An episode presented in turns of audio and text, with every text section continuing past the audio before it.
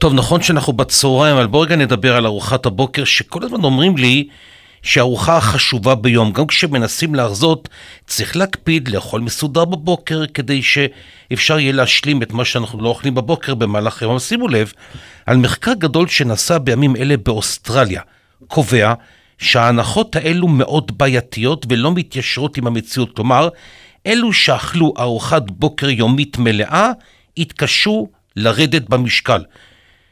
ענת ענבר היא מטפלת בתזונה, מנחת קבוצות לאורח חיים בריא, פיתחה את השיטת תודעה מזינה. שלום לך, ענת. שלום, מנחם. את אכלת ארוחת בוקר היום? בוודאי.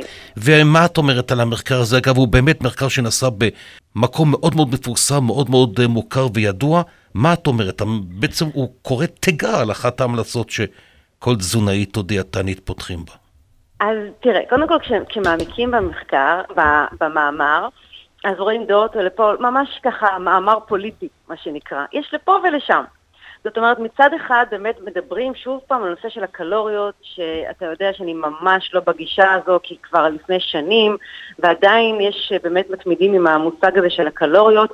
קלוריות תלוי מה, מה מרכיב, מה זה הקלוריות. אה, זאת אומרת, המחקר מדבר בקטע שארוחת הבוקר כביכול מוסיפה קלוריות למהלך כל היום, ו, אה, ולכן בעצם מדברים שם שאם אוכלים את ארוחת הבוקר או לא אוכלים את ארוחת הבוקר, זה לא משנה את האכילה אחר כך, וסך הכל מוסיפים עוד קלוריות למהלך היום. אבל קלוריות זה לא העניין. זאת אומרת, קלוריות אפשר אה, להמיר את זה באנלוגיה למפתחות. אתה יכול לקחת אה, אה, מפתחות כשאתה יוצא מהבית, אבל אם לא תיקח את המפתחות של הבית שלך, לא תוכל להיכנס לבית שלך. זאת אומרת, אתה יכול לאכול קלוריות, אבל יש הבדל בין ארוחת הבוקר של קפה ועוגייה לארוחת בוקר עם הרכב קלורי יותר מזין, עם מפתחות יותר ראויים לגוף שמעלים חילוף חומרים. אז השאלה היא בשורה התחתונה, את אומרת... אני אומרת, קודם כל, קודם כל... לא, כי את יודעת, כן. כי הרי במחקר הזה הראה שמי שמוותר על ארוחת בוקר, לא בהכרח אוכל יותר במשך יום. כלומר, יכול להיות שאנחנו באמת צריכים לאכול כשאנחנו רעבים ולא מתוך הרגל?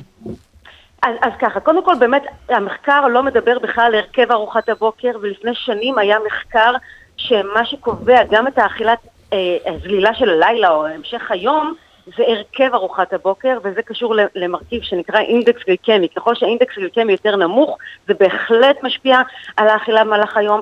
המאמר הזה גם אומר דבר בעיניי הכי חשוב, זה שחשוב להקשיב לגוף, בהחלט. העניין הוא שהחושים שלנו אה, לפעמים מעורפלים בימינו, ואני יודעת מעברי הרחוק של עולם הדיאטות והסבל, שלא הייתי אוכלת ארוחת בוקר באמת כאילו לחסוך, אבל זה בעצם היה מביא אותי אה, ל, לרק אה, יותר עייפות. ולאכילה פחות נכונה, אה, מאוד חשוב להקשיב לגוף, ולכן ארוחת בוקר משתנה בין אחד לשני. חשוב הרכבה, אבל אפשר הרכב נכון, ועדיין להתאים לבן אדם ספציפית לפי מה שנכון, או יש מי שנכון לארוחת בוקר יותר קטנה או יותר גדולה. אתה יודע, אני מאוד חובבת את השק עם הסטורלינה בהרכב נכון. מה שחשוב, שארוחת הבוקר תעניק מפתחות ראויים לגוף שלנו. לא ארוחת בוקר רק להגיד לסמן וי אחת ארוחת בוקר. ובאמת אה, מעודדים שם את ההקשבה, ולא חד וחלק אומרים אה, שארוחת הבוקר גורמת, שאם מדלגים עליה, זה עוזר לירידה במשקל. כי רק ככה לא... לקראת סיום, אה, המחקר הזה שבדק דיאטות, אגב, שנעשו על פני כמעט 30 שנה, טוען שכל אחד צריך באמת למצוא את הדרך שעובדת לו, ולדבוק נכון. בה. את מאמינה נכון. במשפט הזה? מאוד, אנחנו גוף נפש, כל אחד מאיתנו אומנות בפני עצמה. בהחלט הקשבה, קודם כל צריך לחדד ולהחזיר את האמונה בגוף שלנו, את הלסמוך על עצמנו, את ההקשבה לעצמנו, והעולם יהיה יותר בריא ו- וחיוני ורזה, כן.